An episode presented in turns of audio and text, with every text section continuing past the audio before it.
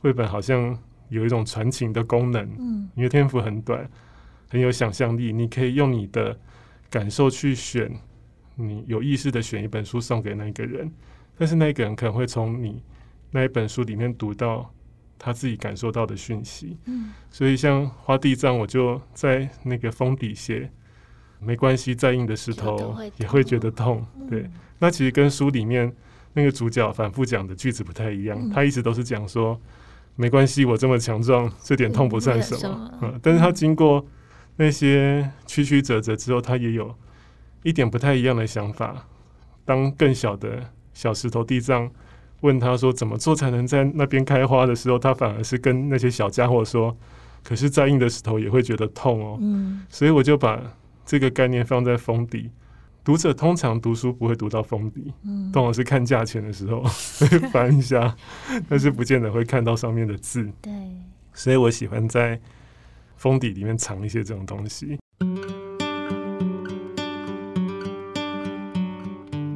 欢迎收听迷成品 Podcast， 今天读什么单元？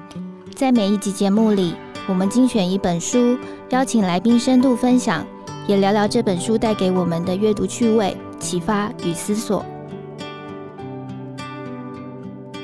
大家好，我是 Amber。 早在2万多年前的旧石器时代，在文字发明之前，人类就透过画画来跟神、跟人互相沟通。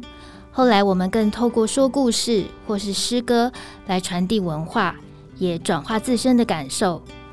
画画跟说故事可说是我们与生俱来的能力，虽然年岁渐长的过程里，我们可能会变成不是那么擅长做这些事情的人，但我们一定都还保有对色彩、画面、声音、情节等等的感受力，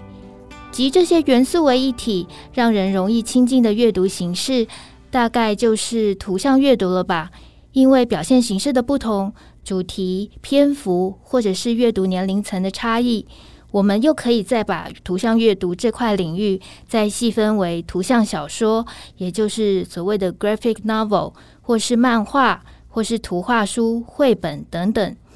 那绘本这个词其实是从日文的 絵本 转过来的，那这个出版的形式绝对是最容易收服大小朋友的一个出版类型哦。今天的节目我们邀请到可以说是我的网友，也是长期推广绘本阅读、说故事培训，翻译过数十本的绘本，然后这几年也出版了自己的绘本作品的作家海狗房东，来跟我们聊一聊绘本的趣味。欢迎海狗房东。迷成品的听众大家好，我是海狗房东。今年开始我们在迷成品网站有跟海狗房东合作绘本推荐的专栏，那每个月我收到海狗房东的稿子，比如说推荐猫咪绘本啊，推荐狗狗绘本啊，或者是教大家怎么样好好说对不起的绘本等等。就每次收到稿子，我一边在编辑，然后一边查这些书的图片资料的时候，就听见我的荷包菌就是越来越瘦越来越扁，但是在看稿子跟看这些图片的时候，又感到心情非常的舒服哦。就算是里面有些绘本的主题它可能是或轻或重的，但是都能够让我回到一个跟现在的世界或现在这个年龄比较不一样的状态里面。那我们常常听到说在现在这个台湾，如果你一讲到绘本，很多人都会说那个是小孩子读的，但是海狗房东其实长期，比如说早期您在您的 podcast 节目里面，大小都可以听，你一直在强调这件事情。还有绘本真的它就是一个跨龄都可以阅读的。我想先请您跟迷成品的听众分享，就是您从前是从事儿童教育的工作，那怎么样就是开始从一个儿童教育者，然后转化为一个非常热忱的绘本推广者？我其实在大学的时候就发现绘本，然后很喜欢，小时候是没有看过。这其实我喜欢绘本跟读教育是没有那么有关系，我本来是学外语，是德语系，那时候想念教育之前，我就看到绘本就非常喜欢。那考到教育系之后，我就在动一个脑筋想说，那我论文可以来写也许绘本跟教学啊去结合的这样的主题，但是那时候没有找到任何老师愿意指导这个方面。那我后来想其实也不错，因为如果当时在那么年轻的时候把注意力放在绘本跟教学或教育的连结的话，可能我看绘本的角度跟现在就会不太一样。嗯，所以我那时候开始看绘本纯粹是自己喜欢。嗯，那没有老师愿意指导做这个主题之后，我自己就是当成一个单纯的读者去看绘本。所以我自己在看绘本，我觉得跟有一些读者切入的角度不太一样，可能是很多看绘本的人是先要跟孩子共读，所以来选绘本，所以这些读者可能就会心心念念的想说这些绘本可以教孩子什么东西。那我反而是比较纯然的当一个读者去选我喜欢的书这样，所以我觉得会有不太一样的地方。嗯，这个选绘本的时候，我觉得这是一个很奇妙的事情哦。我其实小时候，我对那个年代，当然对什么绘本这个词没有那么的风行，大概就是讲图画书。我第一次接触到绘本，应该是小时候莫名其妙就是在书架上发现有几本日文的绘本，那一本是林明子的。第一次上街买东西，然后还有一本就是佐野洋子的《活了100万次的猫》但那两本其实是日文版，就是小时候的时候我父亲买给我的，因为是日文嘛，我根本就看不懂。可是我小时候就是光看那个林明子的那个画风就非常的写实，所以我就知道是一个姐姐出去买牛奶，就印象深刻。那长大之后开始我才知道说，哇，原来林明子在日本的绘本的出版里面是多么重要的作者，然后佐野洋子也是。那长大之后才去想说，我小时候跟我长大之后去读绘本的那个感受不一样，然后也才慢慢意识到说，有些绘本看起来好像是专门为孩子画的，可是大人可以在里头又得到很多的乐趣。那海狗房东其实这么长年一直在介绍这些绘本，其实也就是在做不分龄不分界的一个阅读乐趣。那我想也请海狗房东来分享说，你一定在不同的说故事的场合，或者是比如说像在脸书的社团啊，或者是粉丝页，一定都有那些读者的回应，他们可能对绘本都有不同的想象跟需求，那你怎么样去对应他们的这些疑问，然后让他们知道说，绘本它怎么样去读，或者是有什么好读的？我早期遇到最多会问的问题就是这本可以教孩子什么，或者是到现在都还会有，但是已经比较少见的是，这本有注音吗？所以在台湾很多这样的问题，因为从这个问题大概可以臆测的出来，就是问问题的人他大概是想让孩子自己读可以读得懂，当然动机都是好的，可是在分享绘本的时候，我们更期待的是家长跟孩子一起读，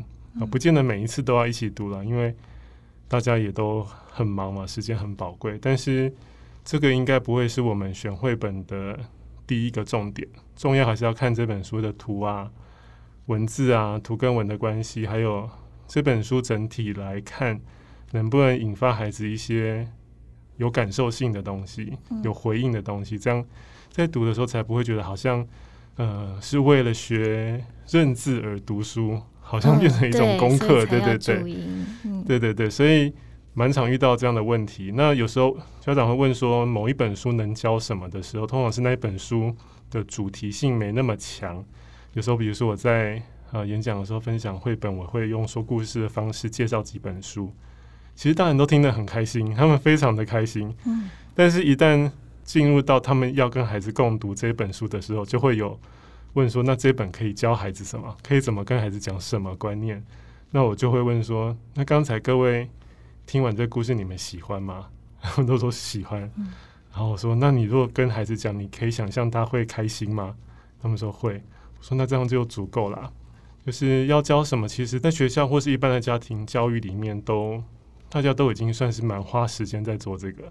那阅读的单纯的乐趣，我还是会建议大家可以把它保持的完整一点。这样说到阅读的乐趣还有那个纯粹开心，我就会想到常心态哦，对对对，对，他比如说他最著名的就是高丽菜的弟弟嘛，嗯，对，他的那个绘本的乐趣就是在于，哎，你要说有什么小故事大启示也没有，对，但是大人看了就会觉得天哪，这个好无厘头，很有趣，好奇怪哦。然后小朋友看了也会很开心，但是他就是一个开心的故事。其实阅读或者是绘本可能最让人喜爱的就是你看了你就是开心。但是那个开心不一定说那个故事很好笑，嗯，它有时候是视觉上，就是那个图画不同的风格、不同媒材营造出来的画面，或者其实就是单纯你沉浸在那一本绘本世界里面的那个开心。嗯，像我现在就是我可能经过平日的那个工作的时候，我最开心的时刻大概就是礼拜六，然后我就瘫在沙发了。当个绘本废人，那我就一本一本的读书。那在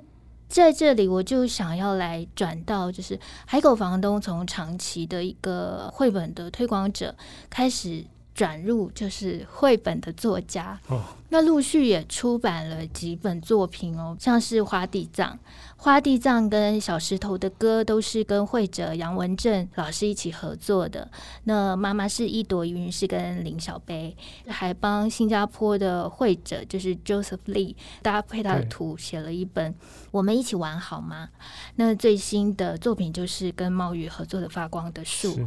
可是我在《花地藏》啊，《小石头的歌》妈妈是一朵云或者是《发光的树》里面都看到一个关键词，它是失去。怎么样面对失去这件事情，它是必然的一个人生的过程。可是不管是对任何年龄的人来讲，怎么样去面对它、处理它，真的都是一个艰难的课题。那在海口房东这几本作品里，这个失去然后由外界、大自然，不管是动植物或者纯粹是环境，来得到一些疗愈，然后回到一个好像比较完满的自己的这个状态，这是我在这几本作品里面就是感受到的。那我想要请海口房东来聊聊您的这几部作品。我的第一本出版的绘本是《花地藏》。但是其实我第一个就是开始要做绘本创作写完的故事是《妈妈是一朵云》。但是小贝画的时间，他琢磨那一次的时间比较长，所以他变成后来出版。节目刚开始 Amber 提到说我是先做绘本评论，然后这几年再转做绘本创作，但其实我是早在那之前就很想做绘本创作，写故事在以前的工作场合里也会做，只是那是变成是公司的资产。那我自己本来就很喜欢写故事，可能跟以前在大学的时候，或者是在做跟儿童相关产业的时候，爱跟孩子聊天也许有关系，我猜。那在写故事，我通常不会特别去想说是要写给大人看或孩子看，或者是我想写哪一个主题，通常就是当下有什么样的感受或看到什么想到什么，把它写出来啊。所以《妈妈是一朵云》这本书，它是第一次写出来的故事。这个故事应该是目前回头来看唯一一个主题设定比较强的，因为我自己对死亡的主题的书很有兴趣。然后我很喜欢绘本里的青蛙，所以那天看到天上的云变来变去，我就想到一个句子，就是妈妈是一朵云。因为那时候是母亲节，然后我在脸书的粉丝页上想跟大家玩造句的游戏，就请大家来造妈妈是什么，妈妈是什么。那我自己看的云，想到妈妈是一朵云，觉得这句话好像有什么故事可以说，那就想到如果是青蛙，好像喜欢多云之后会下雨的天气，我就想那我有可能写一个跟死亡有关的故事吗？就突然想到也许我们思念的人在天上的那个意象的感觉，就写下这个故事。好，所以妈妈是一朵云比较像是经历失去亲人的那一个哀悼的过程，然后重新找回那个亲人好像没有永远离开的那一个信心的那个生活历程。很多人说我的故事好像有一种疗愈感，我不确定，只是他们都会说他们看完会哭，所以我都说我是暗黑系的绘本作者嘛，就是好像我也很想写很好玩的故事，但是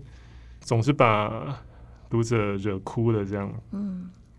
但是在故事里面我还是希望可以放一些有一点幽默的元素，不管是在图画里啊，或者是文字的意象里，那不见得是幽默，也许可能是对生活、对自然、对我们所接触到的东西能够回应的那种感觉。比如说妈妈是一朵云里面那个小青蛙在看天上的云变来变去，他在想老师在班上出的功课就是我的妈妈像是什么的，这个时候他写不出来，因为他觉得他好像忘记妈妈了。他看着云就想，哎，那一朵云像是一朵花，那一朵云像是一条鱼，然后天上的风吹会让云变化很快嘛，然后再翻过下一页，他睡了一觉发现，哎，那一朵花变成一朵更大的花，然后鱼不见了，变成了雨游向大海。那虽然那个是在小青蛙他在思念妈妈、哀悼妈妈，心里有一点走不出来的那个过程，可是透过跟自然的连接的这些句子，我还蛮期待也许同样面对这个主题，可是我们可以从自然里面去找到跳脱这个束缚的可能所以这个故事大概是这样。那像花地藏跟小石头的歌，小石头歌里面 也是有人过世但是它也不是重点，但是我不知道为什么就是会写到这些那但是小石头歌有点像是猴子爷爷他在思念他的太太，遇到一只小鸟，那个小鸟倒是很好，他只是很爱写歌唱自己的歌，但是其他的鸟说鸟就是应该要怎么叫才行所以他是遇到的这样子的人生课题然后跟猴子相遇的时候，他们也没有彼此安慰，也没有彼此鼓励，只是陪伴在彼此身边。小鸟唱歌给猴子听猴子回应小鸟的歌声，然后在小鸟的歌声里，猴子好像就唤起了一些什么温暖的回忆走出了他的问题。那小鸟也因为猴子给他好的回应，他就有了信心。有点像是生命彼此陪伴的时候，有时候总是会在意想不到的时候发现彼此成全了对方一些什么这样那花地藏他虽然没有讲到跟死亡有关，但是他也是一直失去，就是失去他原本一颗石头的人生的梦想变成大佛对，他想变成，他本来也只是想说他就是山上最高的石头最厉害这样然后掉下来之后有石匠跟他说，哎，你可能里面有很好的佛像，可以变成很好的佛像，所以他也自己想说，那我一定会变成世界第一的大佛这样可是他有点倒霉，就是遇到功夫不太好的年轻的石匠来了，就把它越凿越小，变成很小的地藏是大概这样的过程。那这些故事其实看起来像是都有像 Amber 讲到的失去，我其实以前没有特别去注意这一点，但是编辑那时候我们在新书分享的过程当中，写完花地藏之后是小石头的歌都是跟杨文正合作，那编辑就有在问说，那有没有可能有第三本他想那也许就是石头三部曲因为花地藏是石头小石头歌虽然不是真正的石头，但是也有石头。我说我这样子想起来，我觉得有点像是重生三部曲就是虽然都是失去某一些东西或某一些重要的人，可是也在那个历程当中找到重生的可能所以有点像是这样子吧在刚才聊天一开始 Amber 有提到怎么建议家长选书这些想法，我自己在创作之前我其实也会有一个建议，就是选择有感觉的书，但绝对是不要说教是最好了选择有感觉的书，然后那个有感觉是什么，我自己在创作的时候也会去想，比如说可不可以有幽默感但是这一点我目前比较难做到但是幽默跟很好笑倒是不见得绝对是同一回事啦对那比如说有能够唤起读者的五感也许你可以在文字啊或者是图画里面感受到气味，或者是风的凉爽的变化这一种或者是情感能够唤起情感面，或者甚至有点伤感也好，我的故事好像比较偏向这一点。对，但是有点伤感的故事，有时候有些家长会问我说，这样不会讲起来很难过吗？小孩可以处理得了吗？我通常都会建议，伤感的故事不是不好，因为他可能会唤起我们一些对生命比较深刻的感受，或者是打开一点理解的可能。但是不要伤心到底嘛，因为我还是会喜欢一些故事，它是虽然让我们有一点感伤，可是它还是会保有一点希望。那我不知道我自己的故事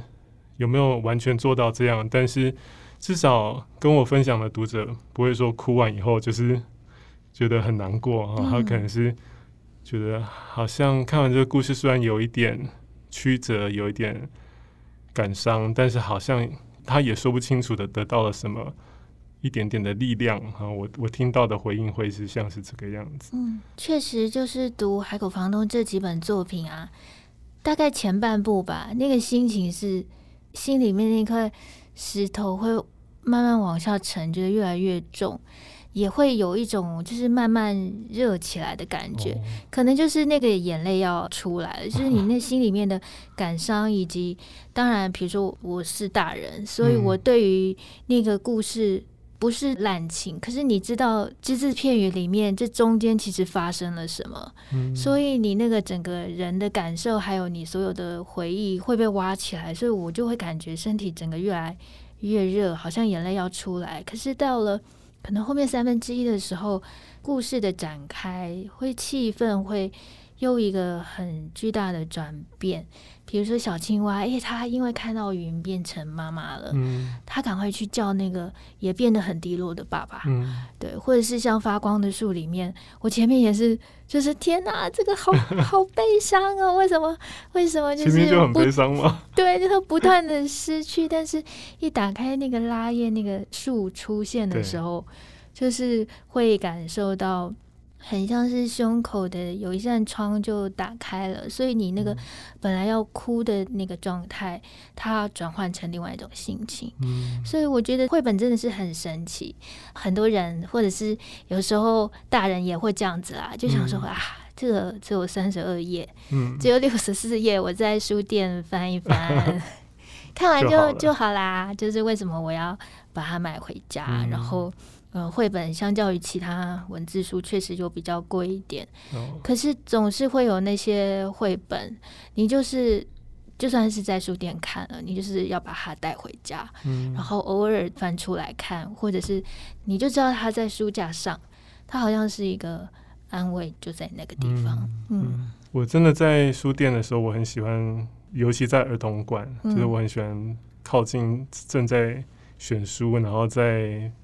斡旋当中的亲子就是小孩就要看这本，妈妈说你这就看过，小孩说他要找恐龙的，妈妈就说你已经家里一堆恐龙了，每一本都是恐龙，看一点不同的，诸如此类的话我都很喜欢去听这样。那我也常常听到大人说，好，你去选一本书，今天我们买一本书这样，我想好棒，我让小孩选了，这多好啊，真的。结果小朋友拿来的时候，妈妈就打开来翻一翻，然后就跟小孩说这本字这么少，这一本要320，你选一本字多一点的。这样的对话我真的是听过好几次，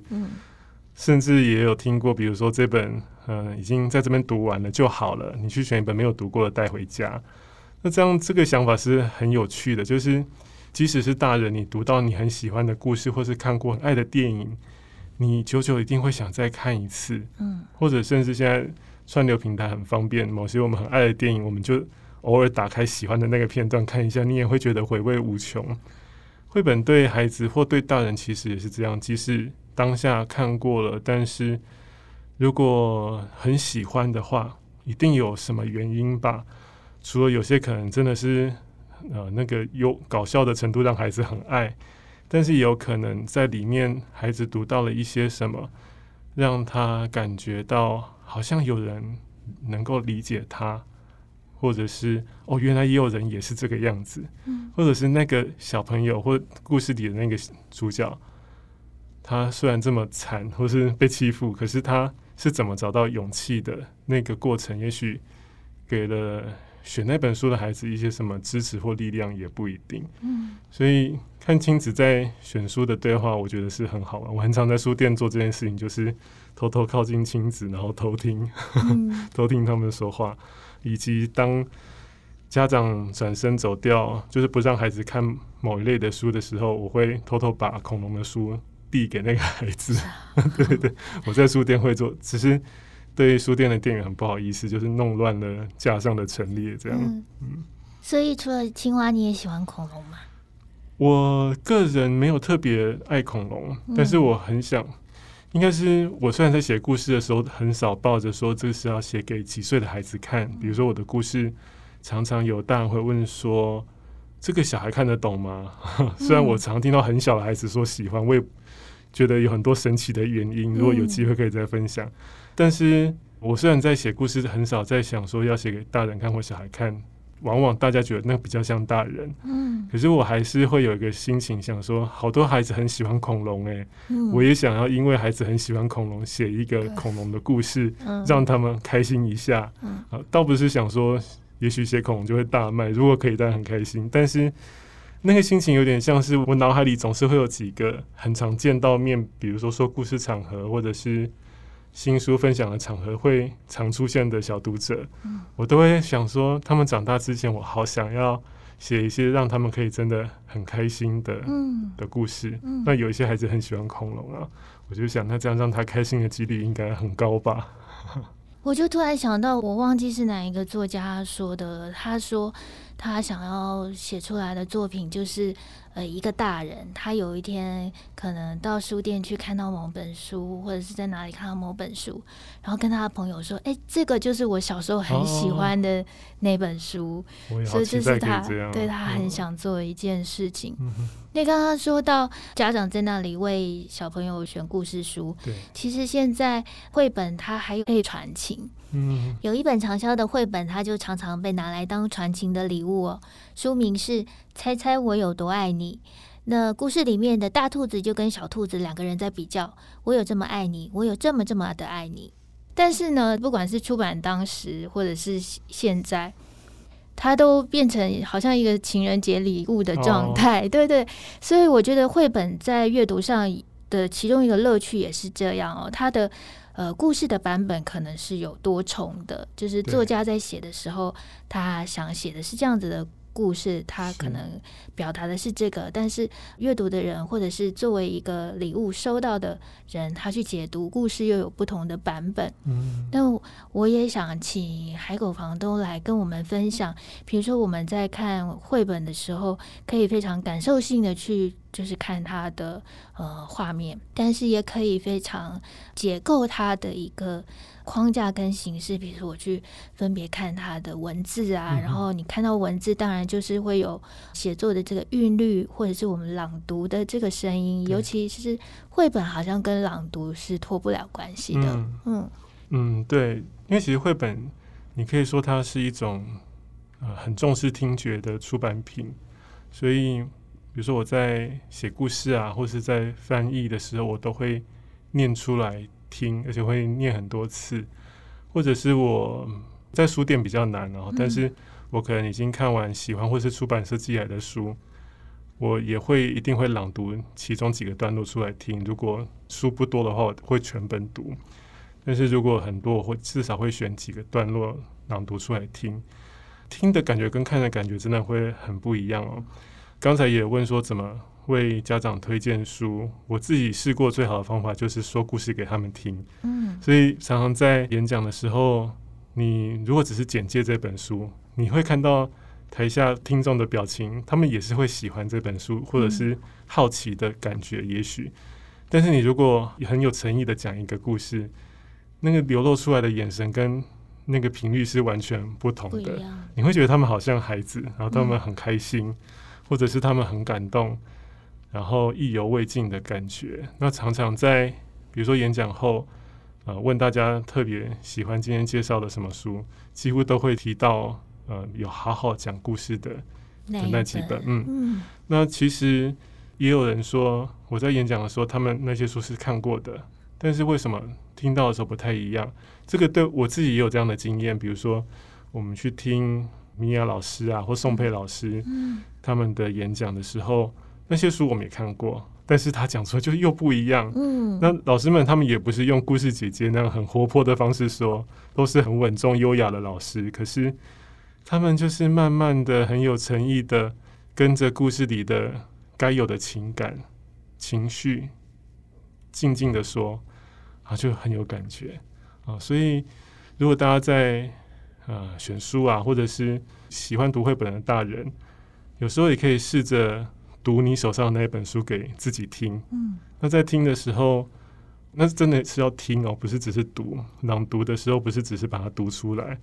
读出来的同时要去听它。我们通常会以为读的时候你有听见，可是那是无意识的声音过去而已。那当你有意识的去聆听，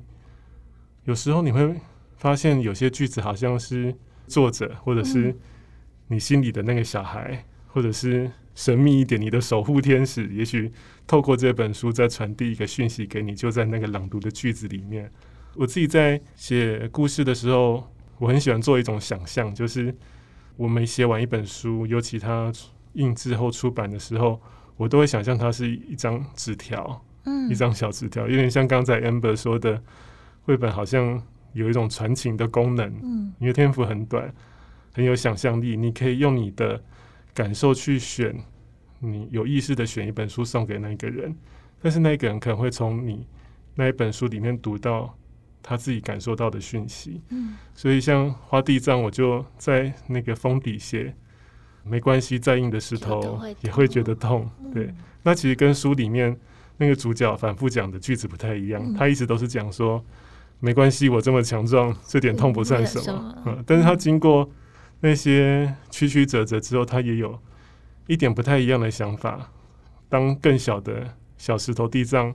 问他说怎么做才能在那边开花的时候，他反而是跟那些小家伙说，可是再硬的石头也会觉得痛哦。所以我就把这个概念放在封底。读者通常读书不会读到封底，通常是看价钱的时候会翻一下，但是不见得会看到上面的字。对，所以我喜欢在封底里面藏一些这种东西。那当然这些封底的字在故事里面那个概念是有的，读者如果能光是透过故事就能够去收到这样的小纸条，我也会很开心。所以你刚好讲到用绘本可以传递一些想法或是你的情意，我也很期待每一本绘本啊都很像一张小纸条，读者如果去书店找你可能喜欢的绘本的时候，也许可以用这样的心情去想，看看我今天会抽到什么签，会抽到谁给我的一个神秘或安慰的讯息。像那个我看到花地藏就是封底那一句的时候，我就想到了佐野洋子那个飞天狮子。它本来颜色都非常的明亮，对，结果到慢慢后来它变成躲在一个蓝色的屋子里面哭。还有像是绯红树也是，像这几本我看完我都很想要送给他，可能觉得自己非常努力然后疲累的朋友，很想送给他们说，觉得累或者是哭出来也都没有关系。但是好像就一本绘本，你可能也不需要说什么，然后也不要跟他们说加油，对不要说加油，就是你就给他们这样的一个故事，让他们期待可以给他们一点点拍的作用。对，说到文字表达故事这个题目啊，我想请海狗房东来分享另外一个跟新加坡绘者合作的一本作品，叫做《我们一起玩好吗》。那这个它本来是一个无字的绘本，不过我们在出台湾版的时候，由海狗房东为它加上了故事。那想请海狗房东来分享一下这个合作的形式跟机缘，以及您看着这些图片，然后加上文字的时候您想做些什么。因为 Joseph Lee 他之前很常就是做完一本作品，他就是全部放到他的网站上全部公开，然后后来才有出版社在找他出版。那在中国在台湾都有出版。那这本《我们一起玩好吗》它本来算是几乎是无字书，它里面只有一句话，就是小孩讲的一句话 Will you play with me？ 可以跟我一起玩吗？它其实之前在中国先出了，台湾要出版的时候他们想做有文字的版本，其中一个也是担心无字书家长在选书上会比较多不确定，对对。那还有编辑也看到这本书说不定有其他的可能。当然那时候我跟 Joseph Lee 我们有一面之缘，是在前一年花地藏出版的时候，他的另外一本书也出版，我们在国际书展上有对谈。我就请编辑要先确定 Joseph 他有没有想要别人写故事，因为他的书已经很完整，已经是可以出版的，虽然只有一句话这样。那 Joseph 他也觉得好像很好玩，好像说不定会变成不太一样。那我那时候就想说，如果他愿意的话，那我们就来试试看。只是对我来讲，我接下这个工作以后突然后悔的是，我很紧张，因为常常在演讲的时候或是在大学里面讲绘本的时候都会提到，我们在看绘本的图文关系，不要图跟文字是图说的关系这样而已，只是插图。所以我很怕图已经出来，而且它的故事感是透过没有字的画面都能够感受到的话，那我很容易就会变成看图说故事。所以那个过程也思考了很久。那如果读者有兴趣可以去找这本书，我自己是试着把时空的距离先拉开，写得远一点，然后这样子就解决了我的这个问题。这本书如果本来就有在看我的其他的绘本的读者，我知道这本书相对大家比较不认识，我也不知道为什么。那但是如果大家有读过花地藏啊、小石头的歌或妈妈是一朵云或发光的树，可以再去读读看，我们一起玩好吗？因为这本书像刚才 Amber 讲，它是先有图再有画，那其他的我的故事都是先有文字再有图画，这也是一般绘本比较常见的顺序。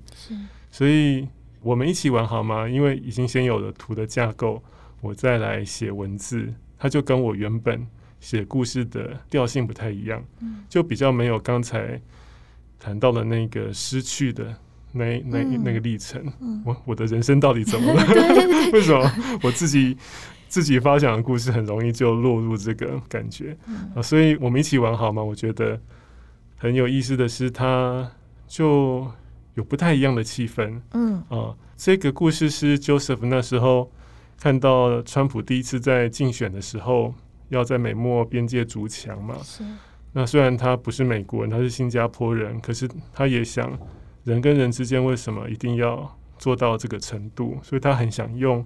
绘本这样的艺术形式来回应这样子的世界，所以他有了这个画。那我也在这个基础上去写了文字，这样故事的文字。我们刚刚跟海狗房东聊了很多的绘本哦，除了海狗房东自己的作品之外，其实不管是日本的画家，或者是欧美，或者是新加坡等等的作者，我觉得像是日本著名的诗人爷爷古川俊太郎，他也有绘本的创作。所以怎么样用极短的篇幅，然后把很多可以让人想象非常多的故事写进这个短短的篇幅里面，我觉得绘本真的是一个很奇妙的一个形式。那今天的节目非常谢谢海狗房东来跟我们分享绘本阅读的乐趣，还有创作的一些小秘密。那邀请大家到诚品书店全台门市，还有诚品线上网站查找海狗房东最新的作品《发光的树》，还有《花地藏》、《妈妈是一朵云》、《小石头的歌》、《我们一起玩好吗》，还有一本是《绘本教养地图》。这几本书都非常非常的好看。那也欢迎大家回听迷诚品 Podcast 跟海狗房东合作的2集节目。我们在第80集分享了如何学习好好说对不起的一些绘本，另外第89集诚品书店职人推荐了一些绘本，那由海狗房东为大家朗读。若你喜欢今天的节目，请在收听平台给我们5颗星或推荐给朋友。也欢迎大家追踪脸书粉丝页海狗房东绘本海选，还有 Podcast 节目故事休息站。谢谢大家的收听，也谢谢今天的来宾海狗房东，我们下次见，拜拜。